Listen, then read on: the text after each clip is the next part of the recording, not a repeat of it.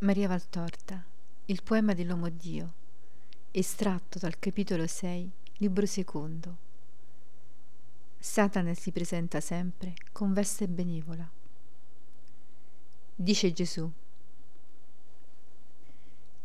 Satana si presenta sempre con veste benevola, con aspetto comune, se le anime sono attente e soprattutto i spirituali contatti con Dio avvertano quell'avviso che le rende guardinghe e pronte a combattere le insidie demoniache.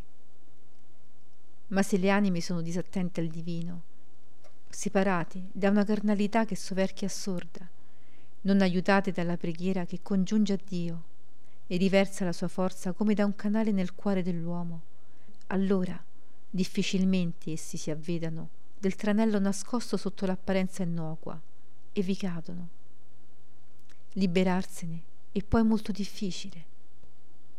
Le due vie più comuni, prese da Satana per giungere alle anime, sono il senso e la gola. Comincia sempre dalla materia, smantellata e asservita questa, d'attacco alla parte superiore. Prima il morale, il pensiero con le sue superbie cupidigie, poi lo spirito, levandogli non solo l'amore, quello non esiste già più, quando l'uomo ha sostituito l'amore divino con altri amori umani, ma anche il timore di Dio.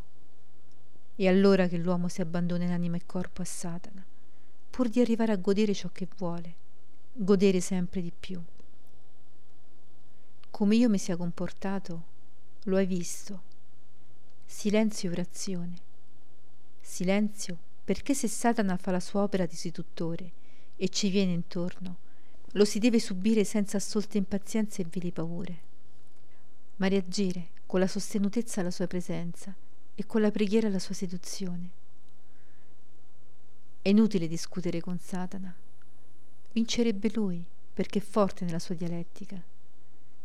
Non c'è che Dio che lo vinca. E allora ricorrere a Dio, che parli per noi, attraverso a noi mostrare a Satana quel nome e quel segno, non tanto scritti su una carta o incisi sul legno, quanto scritti e incisi nel cuore. Il mio nome, il mio segno. Ribattere a Satana unicamente quando insinua che egli è come Dio, usando la parola Dio. Egli non lo sopporta. Poi dopo la lotta viene la vittoria e gli angeli servono e difendono il vincitore dall'odio di Satana.